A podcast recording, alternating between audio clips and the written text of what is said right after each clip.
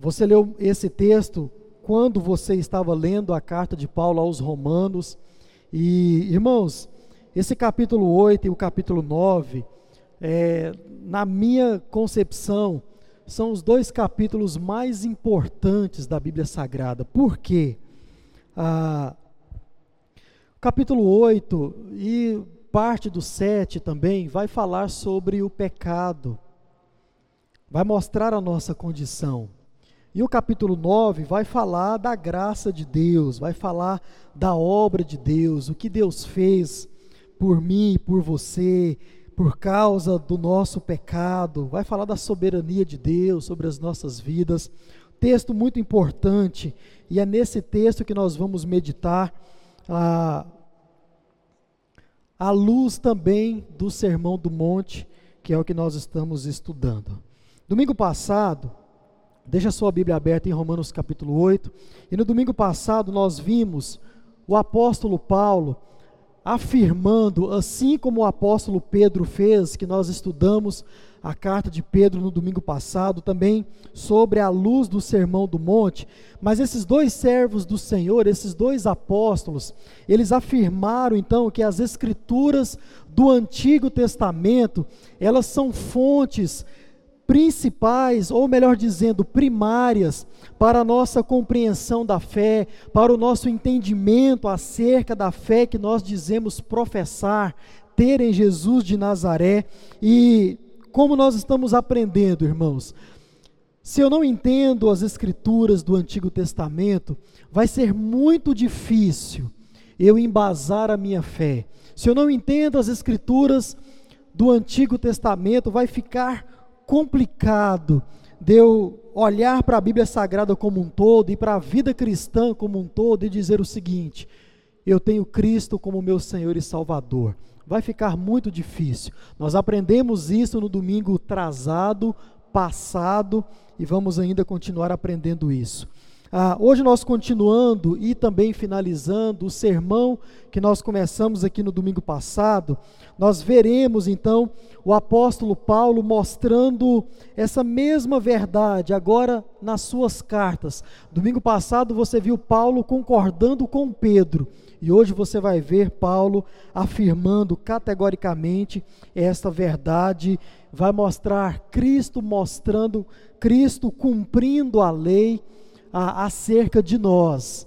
Domingo passado nós vimos Cristo cumprindo a lei acerca da palavra de Deus, acerca daquilo que era propósito de Deus, já estabelecido na lei no Antigo Testamento. E hoje Paulo vai nos mostrar o que é que a morte de Cristo, o sacrifício de Cristo tem a ver com a minha e com a sua vida propriamente dito. E o texto, Romanos capítulo 8, a partir do verso 1, diz assim: Agora, pois, já não existe nenhuma condenação para os que estão em Cristo Jesus, porque a lei do Espírito da vida em Cristo Jesus livrou você da lei do pecado e da morte, porque aquilo que a lei não podia fazer, por causa da fraqueza da carne, isso Deus fez, enviando o seu próprio filho em semelhança de carne pecaminosa, e no que diz respeito ao pecado.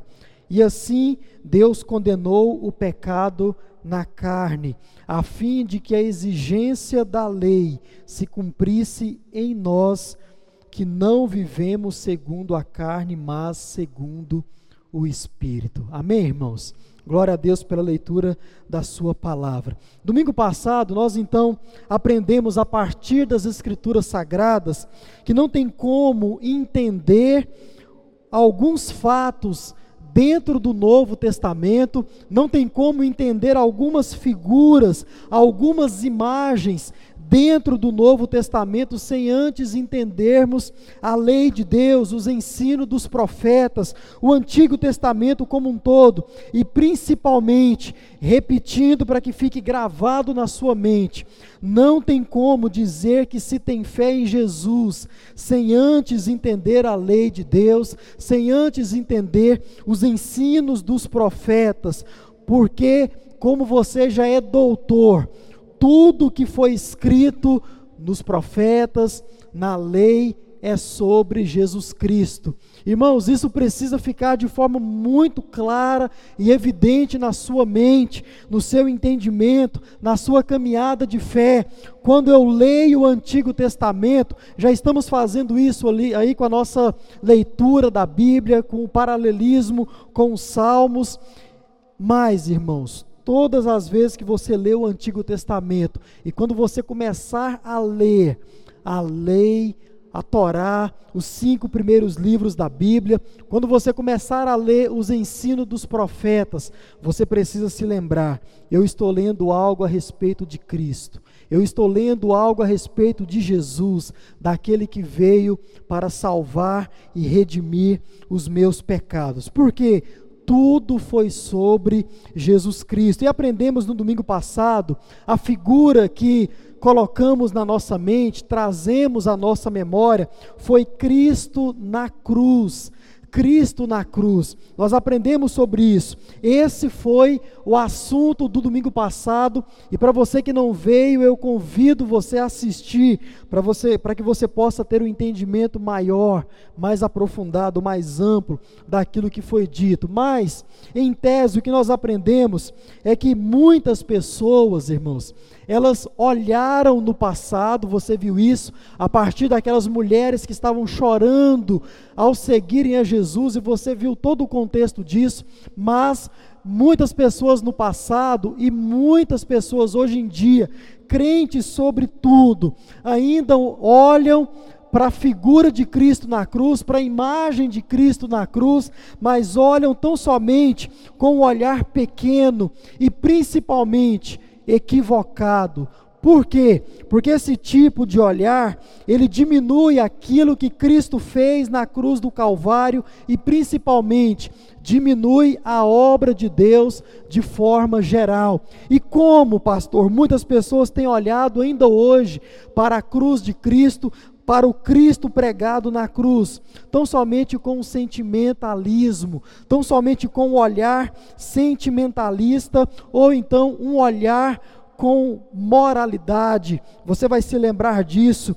Quando nós olhamos para Cristo pregado naquela cruz, com um olhar sentimental ou com um pesado senso de moralidade, irmãos, nós temos a maneira ou as maneiras mais erradas de olhar para toda essa situação, para a imagem de Cristo na cruz do Calvário, ali naquela colina. Essa é a maneira mais errada que qualquer ser humano, crente ou descrente, ele possa usar para olhar para a cruz de Cristo. Porque Cristo morreu na cruz, sobretudo, como você aprendeu no domingo passado, para cumprir a palavra de Deus, para cumprir aquilo que Deus já tinha estabelecido na Sua palavra, principalmente sobre o pecado. Paulo também disse isso aqui no texto que nós acabamos de ler. Cristo morreu para que o pecado fosse condenado na carne, na carne viva, carne inocente, sangue inocente foi derramado por causa do pecado que eu e você, desde a da nossa concepção, como vai dizer o apóstolo Pedro, cometemos. Então, foi para cumprir, cumprir a palavra de Deus como um todo, sobretudo aquilo que está dito na lei e nos profetas, e você aprendeu isso. Quando nós olhamos para o nosso texto de hoje, ele nos mostra essa mesma verdade mas, irmãos, a sua ênfase é aquilo que o sacrifício de Jesus Cristo, ele fez e ele continua a fazer em mim e em você.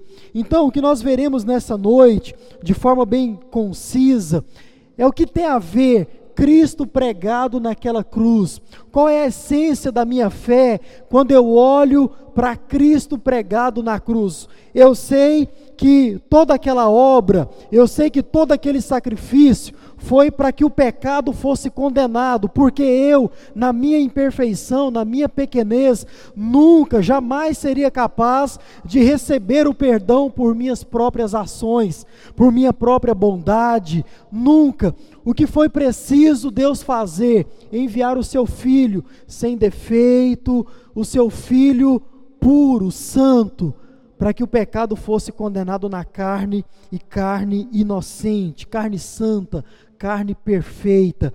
Então eu aprendi isso no domingo passado e hoje, o que isso tem a ver comigo? Uma vez que eu não consegui pagar os meus pecados, a obra de Cristo não terminou tão somente nisso, e é o que nós vamos procurar aprender nessa noite. O que é que o sacrifício de Jesus na cruz tem a ver comigo e com você de forma pessoal? Primeiro, nos purifica da culpa do pecado e nos salva.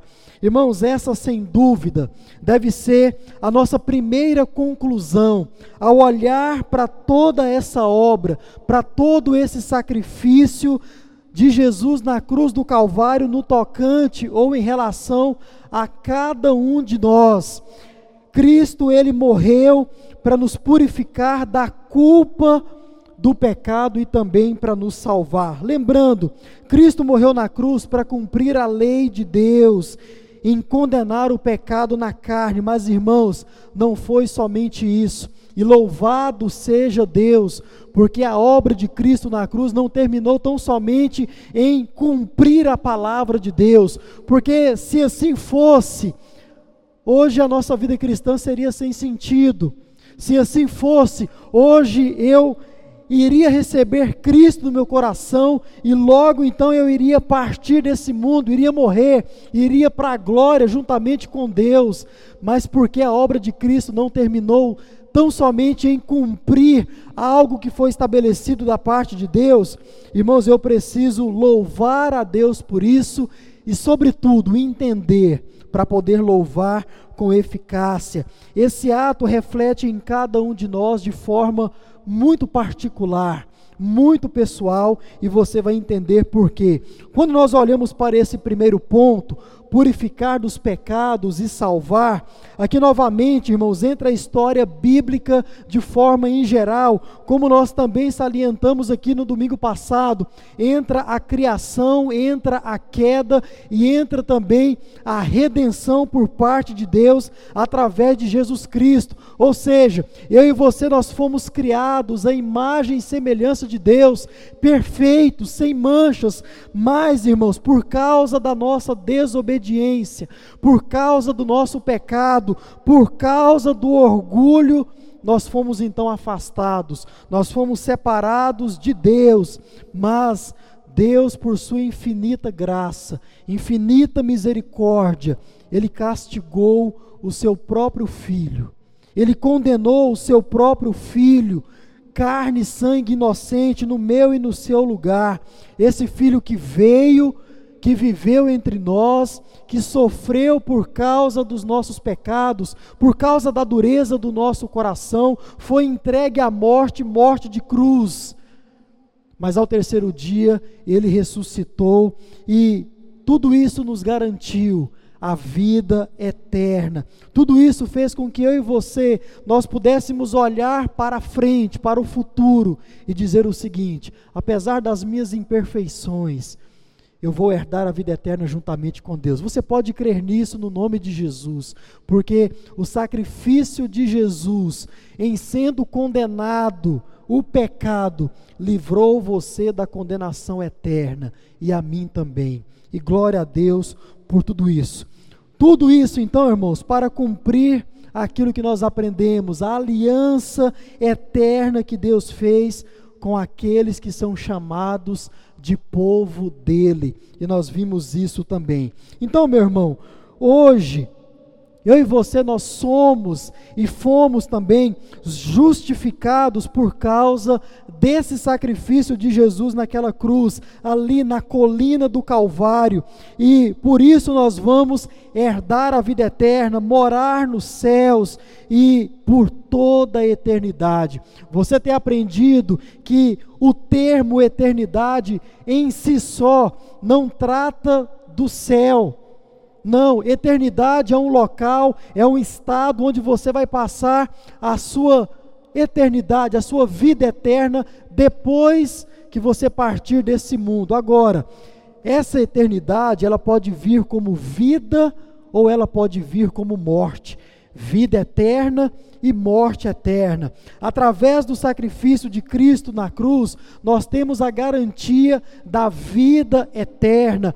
O medo ou a realidade da morte eterna, da condenação eterna, não faz mais parte da nossa realidade como servos de Deus, como servos de Cristo Jesus, e louvado seja o nosso Deus por isso. Isso é motivo de alegria, isso é motivo de glorificar o nome do nosso Senhor. Isso já está garantido. Como nós iríamos cantar hoje à noite, vamos cantar domingo que vem. Absolutamente nada pode separar você do amor de Deus. Absolutamente nada. Mas irmãos, quando nós olhamos para esse ponto, nós trazemos à nossa memória que tudo isso nós já sabemos. E quando você olha para esse ponto em questão, você percebe que ele trata tão somente do início e também do fim daquele que é servo de Jesus Cristo, daquele que é verdadeiro discípulo de Jesus Cristo. Esse primeiro ponto, o sacrifício de Cristo na cruz tem a ver comigo, porque ele me purifica dos meus pecados e porque ele me salva. Mas isso, irmão, se você for analisar com bastante cuidado, você vai ver que ele trata tão somente do início da sua vida com Cristo e também do final dela, porque ele trata da sua conversão e da sua partida para a glória. Isso trata o nosso primeiro ponto, mas veja, quando nós olhamos para esse texto de Romanos, nós percebemos e olhando para ele à luz do Sermão do Monte, das palavras de Jesus, eu não vim apagar a lei, mas eu vim para cumprir. Nós percebemos, irmãos, que tudo isso tem a ver não tão somente com esse início e esse fim, mas tem a ver também com esse intervalo, com aquilo que nós vivemos aqui nesta terra, enquanto seres humanos ainda falhos, enquanto seres humanos ainda pecadores.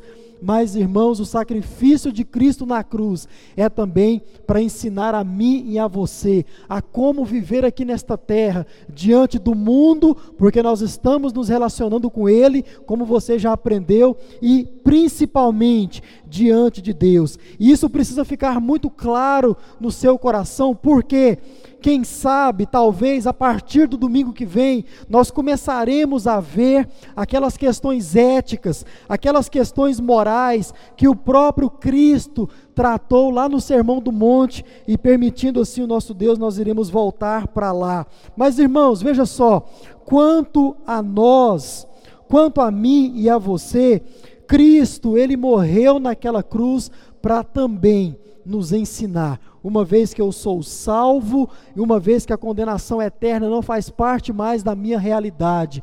E agora, como eu devo caminhar nesta terra? Como eu devo seguir?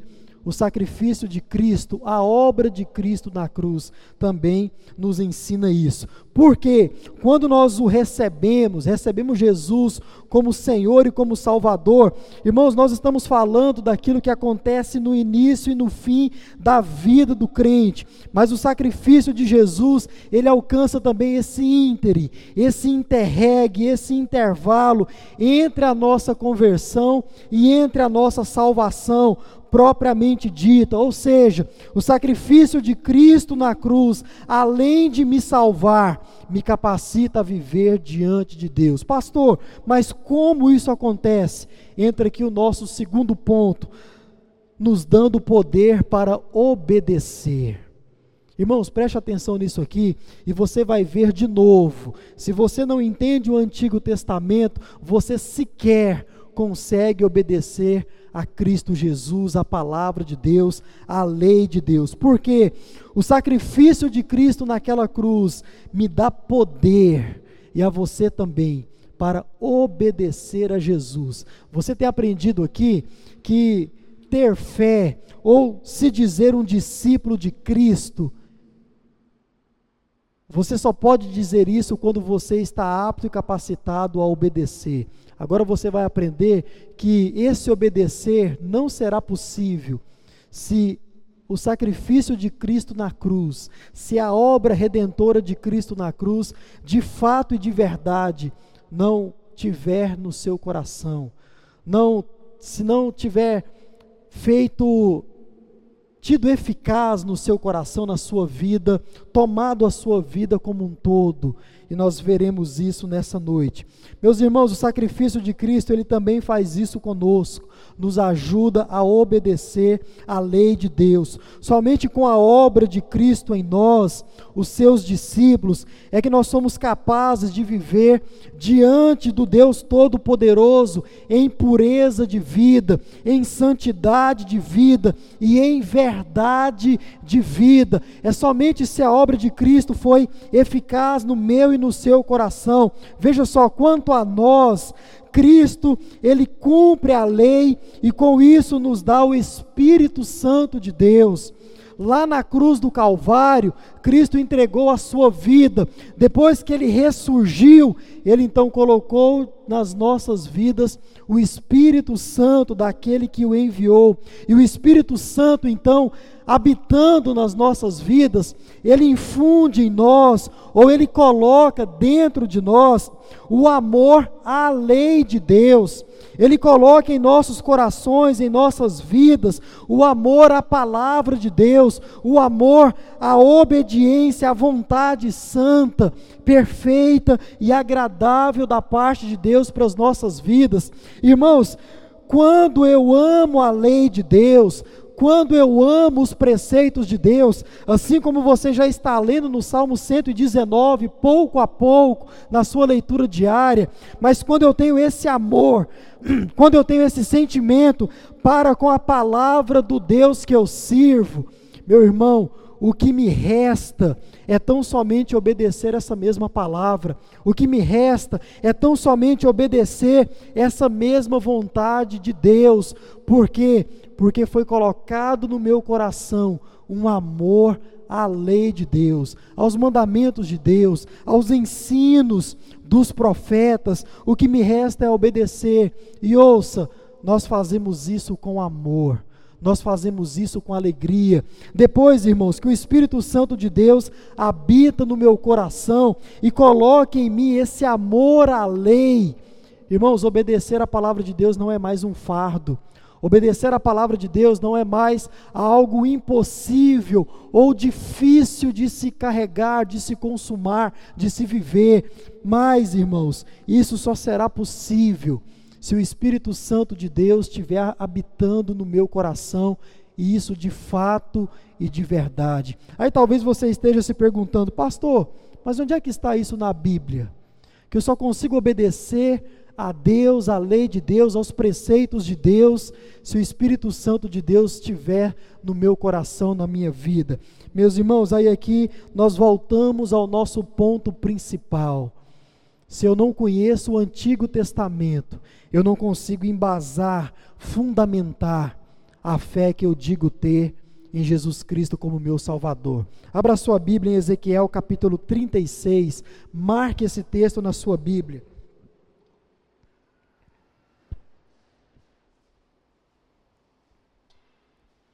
Ezequiel capítulo 36, o verso de número 37.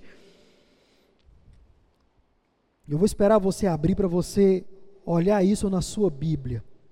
Palavras do próprio Deus por boca do profeta. Mais um profeta mostrando a lei de Deus, a vontade de Deus. Porém, dentro de vocês, olha só, o meu espírito. E se você for atento àquilo que está na sua Bíblia, espírito está em letra maiúscula porque se trata do Espírito Santo e se trata de uma promessa que vai se cumprir de forma permanente para aqueles que receberem o Filho que viria.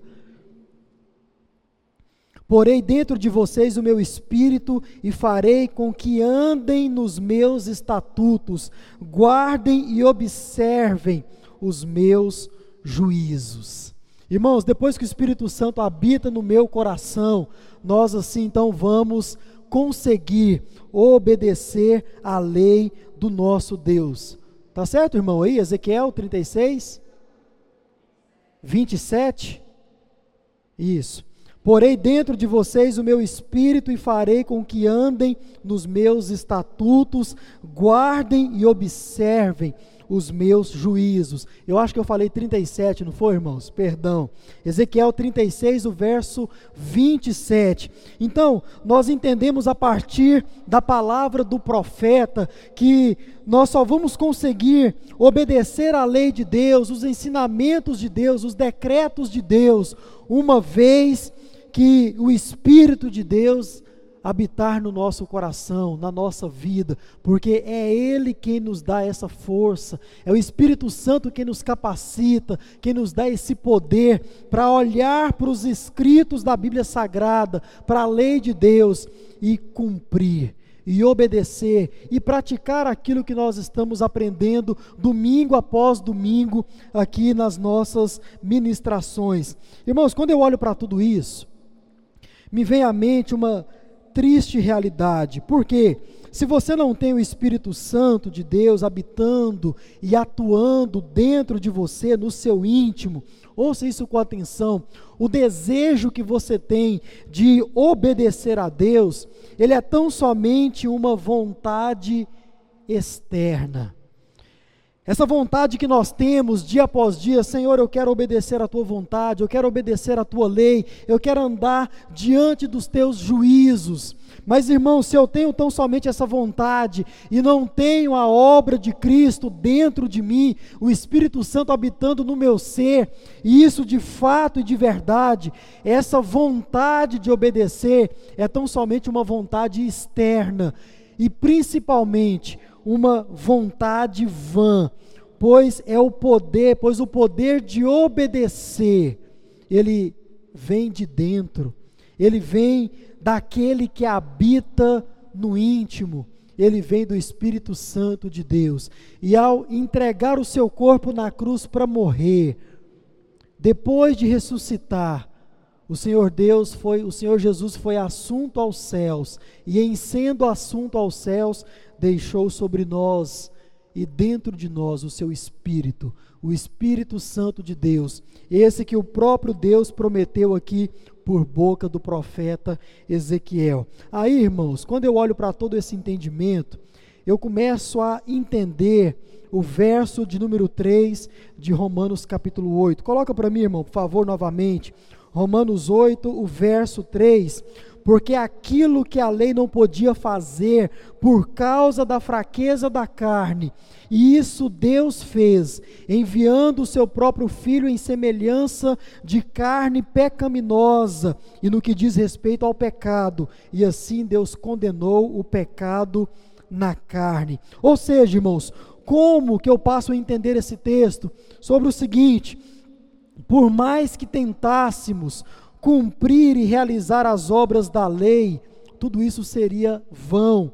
Por mais que eu tentasse, me esforçasse a obedecer a lei de Deus à risca, tudo isso seria em vão. Por quê? Porque o Espírito de Cristo ainda não estava habitando no meu coração, porque o Espírito de Deus ainda não estava habitando dentro de mim, no meu íntimo, me capacitando a obedecer tudo aquilo que eu tenho aprendido ou que a palavra de Deus tem exigido por parte dos discípulos de Jesus. E se o Espírito não habita, o que resta é inclinação para a carne. Irmão, se o Espírito Santo de Deus não habita nos nossos corações, o que resta para nós é a inclinação para a carne. Quer ver isso em verdade? Romanos 8, de 7 a 9, está aí, diz o seguinte: Porque a inclinação da carne é inimizade contra Deus, pois não está sujeita à lei de Deus, nem mesmo pode estar.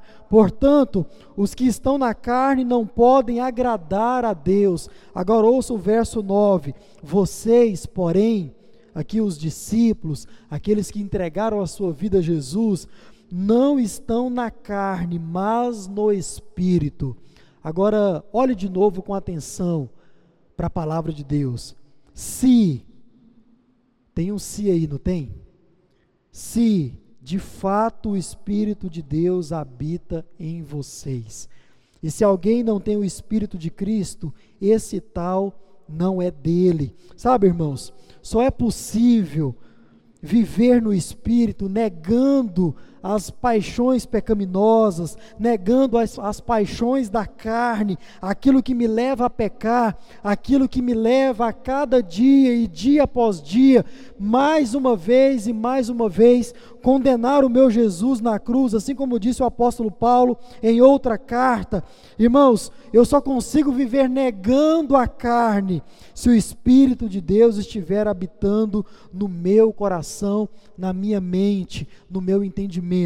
Porque esse Espírito que vai me capacitar, vai me dar poder para obedecer tudo aquilo que está na palavra de Deus. Essa é a única forma de eu e você vivermos diante de Deus e diante do mundo em santidade, em pureza de vida e em verdade. Agora, irmãos, ouça com atenção. O Espírito Santo de Deus, ele só habita nos filhos de Deus, naqueles que receberam Jesus como seu Senhor e Salvador. Marque esse texto também na sua Bíblia, Gálatas capítulo 4, a partir do verso 4 até o verso de número 7, e nós veremos o mesmo apóstolo falando exatamente isso. Nós, como discípulos e como filhos adotados por Deus, nós recebemos por parte dele o Espírito Santo, isso de forma permanente. Gálatas capítulo 4, verso 4 diz assim: Mas quando chegou a plenitude do tempo, ou o tempo certo, Deus enviou o seu filho, nascido de mulher, nascido sob a lei, para resgatar os que estavam sob a lei.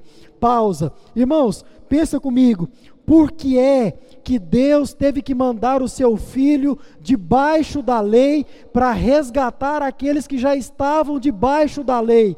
Ora, nós estávamos andando debaixo da lei, nós estávamos andando em busca de praticar, de obedecer à lei de Deus.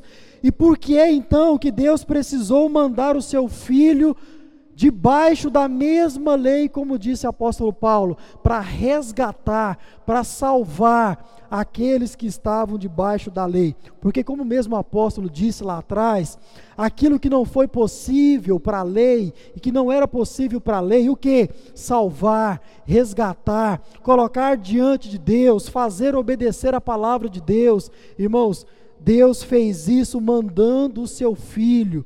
A lei, o nosso desejo em cumprir a lei, a nossa vontade em obedecer a lei, tudo isso não era possível, porque, disse o apóstolo Paulo, a nossa carne é fraca. A nossa carne é fraca, e se eu não tenho o Espírito Santo de Deus habitando no meu ser e me dando poder para cumprir, para obedecer, para viver em santidade, viver em temor a Deus, o que me resta é a pendência para as paixões pecaminosas que a carne tem a me oferecer. E ele continua: portanto, para resgatar os que estavam sobre a lei, a fim de que recebêssemos a adoção de filhos. E porque vocês são filhos, Deus enviou o Espírito do seu Filho ao nosso coração, e esse Espírito clama: Abba, Pai. Assim, você já não é mais escravo, porém filho, e sendo filho também é herdeiro por Deus. Irmãos, se você olha para esse texto com carinho, você vê um ciclo aqui. Você vê você recebendo o Espírito Santo de Deus, e esse Espírito, ele clama pelo Pai que o enviou ao seu coração. Ou seja, Paulo mais uma vez ele nos mostra que só é possível obedecer a palavra de Deus, meus irmãos, se eu estiver vivendo pelo Espírito. Ponto. Quer viver pelo Espírito? Então, receba Cristo no seu coração. Receba a obra de Cristo no seu coração. Faça a cada dia com que essa obra seja eficaz no seu caminhar, no seu dia a dia. Irmãos, nós precisamos ter esse entendimento. Quando é que eu vou mostrar de fato e de verdade que eu tenho fé em Jesus Cristo? Quando eu obedecer os seus ensinamentos? Quando é que eu consigo obedecer os seus ensinamentos? Se o Espírito Santo dele estiver habitando plenamente na minha vida. Irmãos, como eu queria ler com você o capítulo 8 de Romanos inteiro, até o verso 39. Leia ele quando você chegar em casa e você vai ver Paulo dizendo tudo isso de forma muito mais clara do que eu estou colocando para você nesse exato momento. Então, irmãos, dizer que o Espírito Santo de Deus habita em nós significa dizer que temos poder para dizer não ao pecado. Se o Espírito Santo de Deus habita em nós, nós podemos dizer não ao pecado e também dizer sim à palavra de Deus, dizer sim à vontade de Deus. Talvez muitos não tenham conseguido dizer sim à palavra de Deus, sim à vontade de Deus, porque talvez ainda esteja faltando o reconhecimento de fato e de verdade de que existe uma necessidade de que o Espírito Santo habite no coração. Talvez muitos tenham chegado diante do pecado e dito sim, porque talvez esteja faltando a obra de Cristo no ser. E como eu posso então, pastor, reconhecer que está faltando a obra de Cristo no meu ser? Olha, é só você olhar para a sua vida no final do dia e procurar se lembrar quantos pecados você disse não naquele dia. Quantos pecados você disse não naquela semana? Quantos pecados você conseguiu dizer não durante o seu mês, durante a sua vida? Você mais consegue pender para a carne ou você mais consegue pender para o espírito? Disse o apóstolo Paulo: Se é que o Espírito Santo de Deus habita em vocês, então vocês conseguirão viver pelo Espírito. E vivendo pelo Espírito, irmãos, vai ficar muito fácil dizer não ao pecado e, sobretudo, dizer sim à palavra de Deus. Quando nós olhamos então para a cruz de Cristo, como estamos olhando desde o domingo passado, e hoje para a obra de Cristo naquela cruz, nas nossas vidas de forma pessoal, nós devemos nos lembrar de tudo aquilo que nós estamos aprendendo. E que no nome de Jesus, Deus possa nos ajudar. Nome de Jesus uma coisa só para você praticar.